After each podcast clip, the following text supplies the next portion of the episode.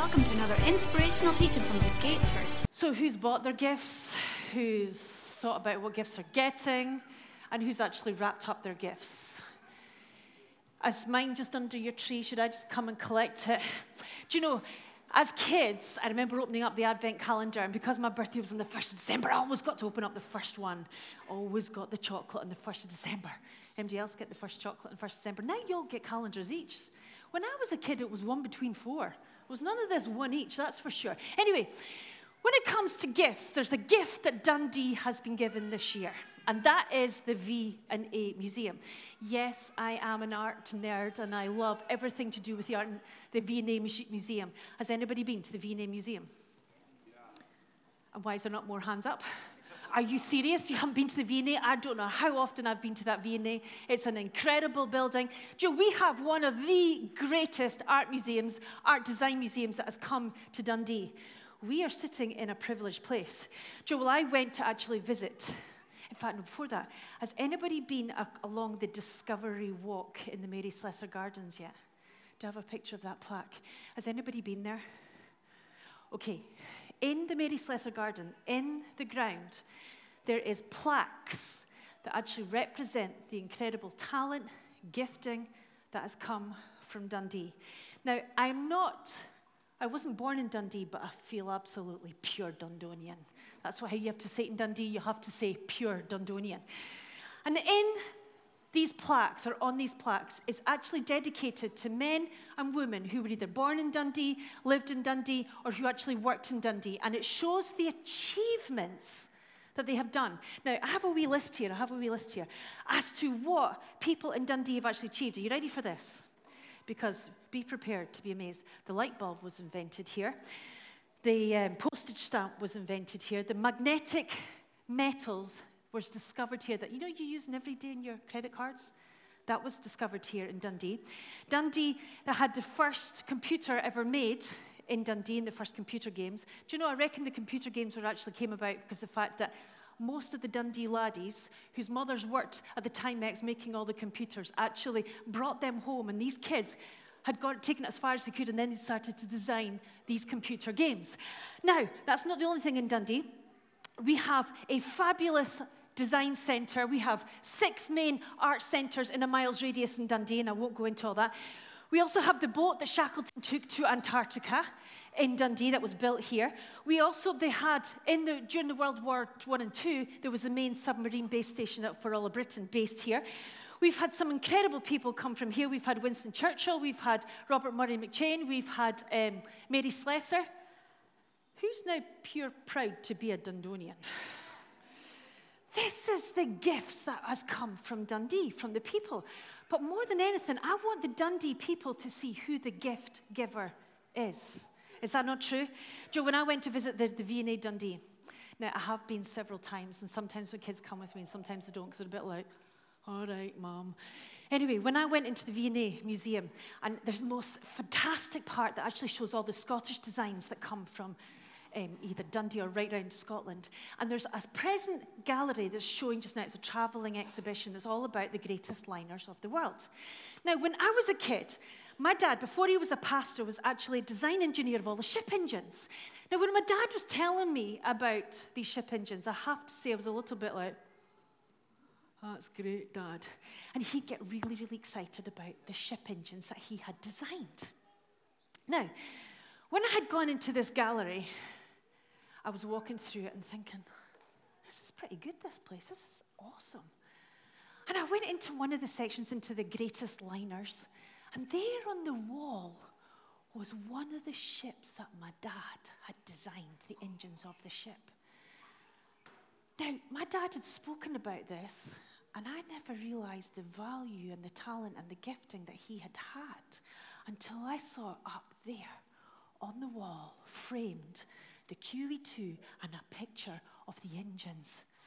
And I had to step back and go, he really was talented. Now, he was part of a big team, he was part of a big project team. But when he was telling me about these as a kid, I never really valued it. It took someone else to see the value of that project, the worthiness of that project, to put it up on the wall and say, This is worthy of a frame to be put up in one of the greatest art exhibitions or art galleries of the world. Come on now. We all have giftings within us that we don't actually realize what we have, that God has planted in us. When I went to that gallery and I'm looking around, I have to say I was going around in tears, going, Dad, you used to elevate me and my giftings. But in actual fact, if I had said to you 50 years ago, Dad, your work's going to be in V&A Dundee, he would have gone, nah. Because we so undervalue what God has placed within us. You see, when God looks upon you, he sees you as frame worthy that you've got exhibition space. Jen, there's other, on the flip side, have you ever been around an art gallery and gone, gee, my kid could have done better than that? Has anybody else like to admit to that? But do you know what? Sometimes the art curator's eye has seen value, has seen the talent, the gifting of that artist that's able to communicate, that's able to put in a piece of work that you and I could go around and go, wow, that's some piece of work. Do you know it's a, a similar story to 2,000 years ago? We didn't realize the value of the story of when Jesus came into this world as a baby. It wasn't until it was framed, put in the Word of God, for us to see that we go, wow. See, the time when all these people, it was only those and such as those who were around about whom saw the value of Jesus being born. There was a whole world out there who never actually recognized what they had in their midst.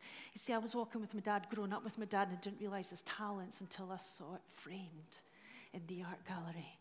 Let me get back to my notes. So, I would like to talk about the story. Now, this story is about Mary when the, visit, when the angel came to visit her.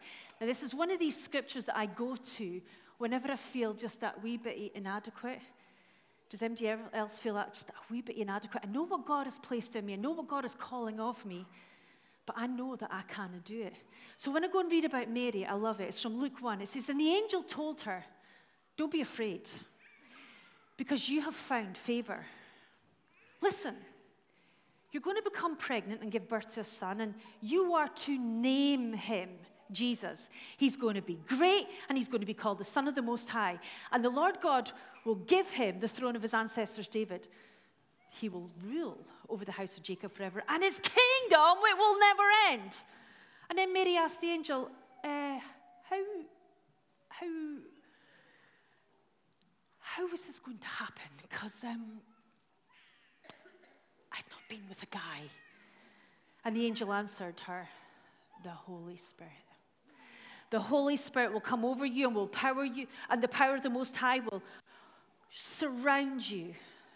And therefore, the child will be holy and will be called the Son of God. And listen, listen.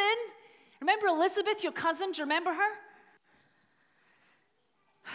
She herself has conceived a son in her old age. And this woman, who was rumored, rumored to be barren, is now in her six months. You see, nothing is impossible with God, with any respect or to, eh, to any of his promises. Then Mary said, Truly, I am the Lord's servant.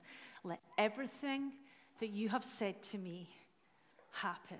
I don't know about you, but if I was a teenager and I had a visit from an angel, I would need to be hearing, Dinna fear. Dinna farce yourself, as I say in Scotland. Don't fear. God has got this. Do you know for all that God has planted in you, how often do we look at it and think, God, there's no way I'm going to be able to do that? And the angel is saying in a good Scottish accent, Dinna farce yourself. Do you get what I mean here? Stop worrying. Stop. We have to realize that God is in control of all that God has uh, called us to do. We may have things come rising up against us, and we don't need other things rising up against us. We can have our own fears rising up within us. And God is saying, Stop worrying. God has got this. Do you know the message puts it this way Mary, you have nothing to fear because God has a surprise for you. Know, one version says you've found favor, and another version it says you've, you've, you, God's got a surprise for you. I'm going to put them both together and say, God, for this church, for me, and for you, has a very pleasant surprise for you in 2019. But can I just say this? That favor that Mary received initially looked like fear, initially looked like rejection, initially looked like her husband was going to walk away from her, initially looked like that she had to flee the land. You see, God's favor can evoke rejection and anger for others. Favor reveals the bad before it actually reveals the good. Favor can look like trouble before it'll ever reveal the miraculous in your life. Who wants to say, God, I'm blessed and I'm highly favored? Because when we step out in God's favor, we have to recognize it is God's favor that will carry us through the times of difficulty. And then this in verse 31, he said, And you are to name him. Do you know, Mary had just been told, This is what I have planted in you.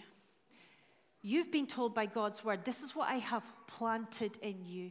And now I want you to name him. How often do we know what God has called us to do? And sometimes we'll say, Do you know what? There's absolutely no way I could possibly achieve that because I don't have X, Y, and Z in place. Do you know what I have to face and do you know what I have to do? And God is saying, You have to name what God has planted in you, the promises that you've given to you of I am blessed and I am highly favored, that he who's in me is greater than he who's coming against me, that I am a woman who actually God has commanded his angels concerning me to guard me and to protect my foot against every stone that may come or strike my foot. Do when we start to name God's blessings over his promises, we actually walk out in his favor. You see, power and life is in. Sorry, the, the power of, death, of life and death is in your tongue. Joe, when you recognize that you are the workmanship of God, you're created for every good work. Come on, we need to take the word of God and we need to speak it over ourselves. Because when you know the favor of God is upon you, then you have others who will rise up against you and you may face rejection like you've never faced it before. So here is my title. I have named this Framed, Named, and Unashamed because I am God's workmanship who is framed. I will be the one to name it for what it is. God's already spoken over you, God's already spoken over me, and I will not walk in the shame that I fear. Verse 34, it says, How Mary asked, she said, How's this going to happen then? Joe, we can, how we respond to God's promises determines the outcome. You see, there was two people who were visited by, Mary, by an angel with a very similar promise. There was Mr. Zacharias and there was angel. Now, Zacharias was actually given way more information about the child that he was going to receive. The angel came and said, Your prayer's already been heard. This wasn't a prayer of Mary's to actually have this child in the first place. So Zachariah was one step ahead. He said, Your prayer's already been heard. He says, You're going to have a son, you're going to call him John. He says, And he's going to bring great joy and great delight. Now, how many parents would say that they would have had more children if they could guarantee what their next child was going to be like? John's, this man was. He'll be, he'll be great. He'll be filled with the Holy Spirit. He will turn hearts of the parents to the kids, and he's going to bring many, many to Jesus. But his response was, eh, eh, how, how's this going to happen then? And then he presented all the problems. He went, Do you know the woman I'm married to? She's a little bit past it. Mary's attitude was, Let it be. Mr. Zacharias' attitude was, Well, how are you going to do that then? Because I know what's stacked up against me.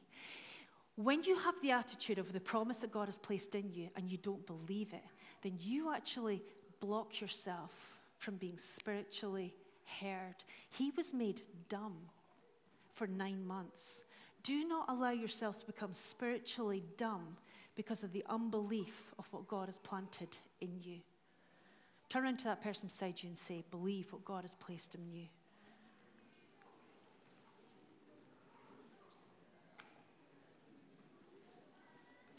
Do you know so much of what God's asked us to do as a church is way beyond what we know we can do?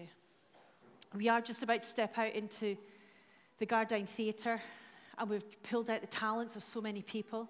And people have been willing and said, you know what, I'm in, I want to do. But not just that, we don't just want to do six weeks. We've got a vision that's going to take us all over Dundee. It'll be taking us beyond the borders of Dundee. Why? Because we believe that what's in you, God wants to use and take it out as a gift to this city and to those round about you. Come on now.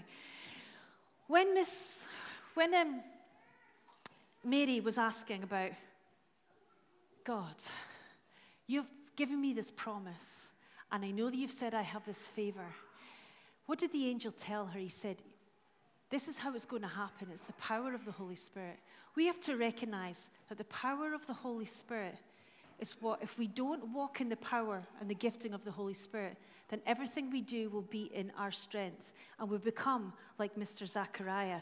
You see, the Holy Spirit will create new life within you. The Holy Spirit will lead you, will guide you in all truth.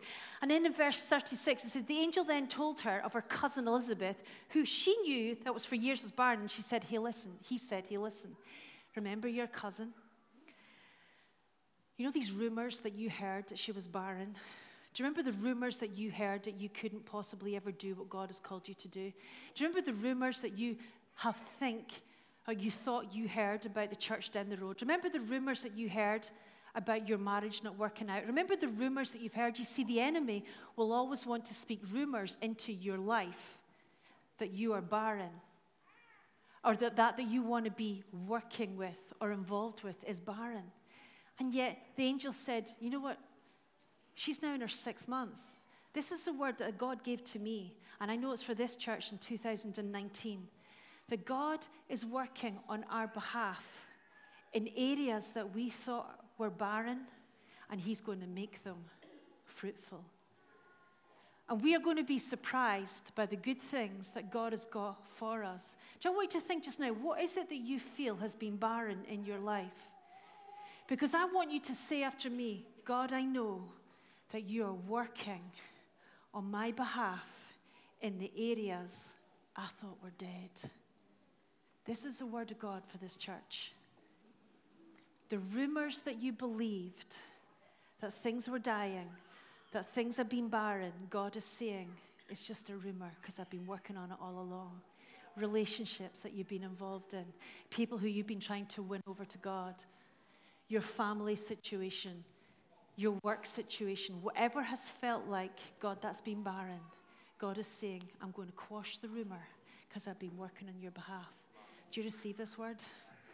Just, God, I just receive this. I want to be named by you. I want to be framed by you. I want to know, God, that that that I thought was dead and barren is fruitful in the name of Jesus. Not stand. Because we're coming to the end of our service, and the, the kids are going to come up and do a dance for us. But I want you just to close your eyes. And I know the kids are, are being loud, and I'm so delighted that kids are in this house. Let them be free, because I want you to get focused on who God is right now. I want you to say, God, I know the things that you planted in me all these years ago, God, I don't want to lose because of a lack of belief.